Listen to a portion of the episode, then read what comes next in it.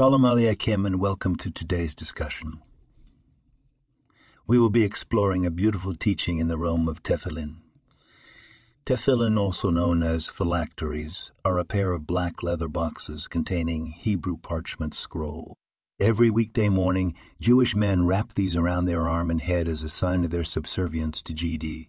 The tefillin is not just a physical practice, but a spiritual journey, a symbolic representation of our connection with the Almighty.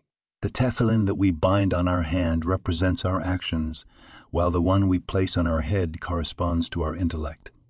By wearing tefillin, we are aligning our actions and thoughts with GD's will. It's written in Deuteronomy Bind them as a sign upon your arm, and they shall be for a reminder between your eyes. This verse emphasizes the significance of tefillin in our lives. It is not just about performing a ritual, but a constant reminder of our duties towards GD and a symbol of our spiritual connection with Him.